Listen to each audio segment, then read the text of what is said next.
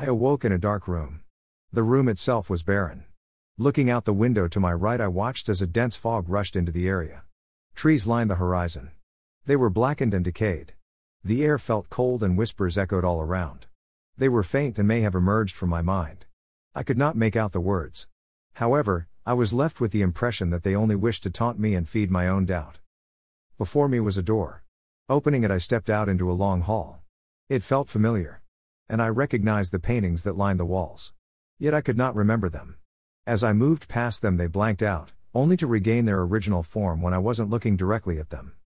The hall opened up into a much larger area. Stairs extended the far side of the room before me. And smaller halls were at both sides. A shadow drew my attention to my left. As I moved closer, it retreated down the hall and vanished. There were two rooms adjacent to the hall. The room to the right was empty. I could hear a child crying from the room to the left.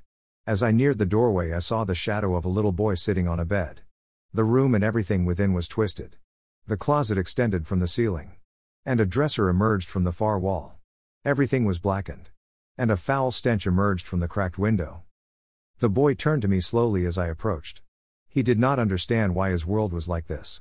His sobbing eased. I do not understand, he said softly. His voice was familiar. Yet I could not remember from where. Why did it happen? I did not know how to answer. The boy looked to the window and vanished. I was left to wonder. Exiting the room, I returned to main area. A shadow motioned for me to follow in the opposite hall. I knew I had no choice. The shadow turned and led me down the hall. It was long and there were no connecting rooms. The hall itself extended far beyond what I initially saw. The silence was unsettling. The hall began to fade as we continued. Darkness enveloped. The figure placed a hand on my shoulder. In an instant, I was standing in an open field. The moon reassured with its light. Candles rose from the ground all around me and burned brightly. One by one, however, they lost their flame and were consumed by the encroaching shadow.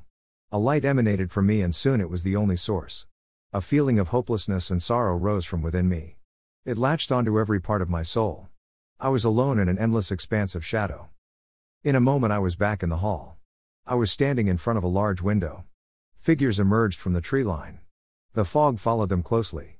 They just stood there, staring. Did I know them? I moved to the stairs. The area they led to was shrouded. It was my only path. They led to a forest. The trees were black and rotten. Shadows watched me from behind them as I walked the path. At the end of the path was a mirror. The shadows withdrew as I approached. I could not see my reflection. However, there was a figure that mirrored my movements. A tall figure cloaked in darkness. Part of me wanted to believe that I was the figure. That I was the monster that caused the suffering I had witnessed. The paintings, they were memories. They weighed on me yet I could not recall them. Was the boy me as well? As I looked into the mirror, a notion rose from within my mind. My life was not easy. And it was filled with darkness. I had seen so much, endured so much. It strengthened me and I sought to challenge the dark world around me. With this, the mirror shadowed, and I realized that my reflection was what I projected. I wanted to project only compassion. You're ready. A voice said to me. I awoke in my bed. I had been dreaming. There were no whispers. The fog had rolled in. And I was ready to challenge it.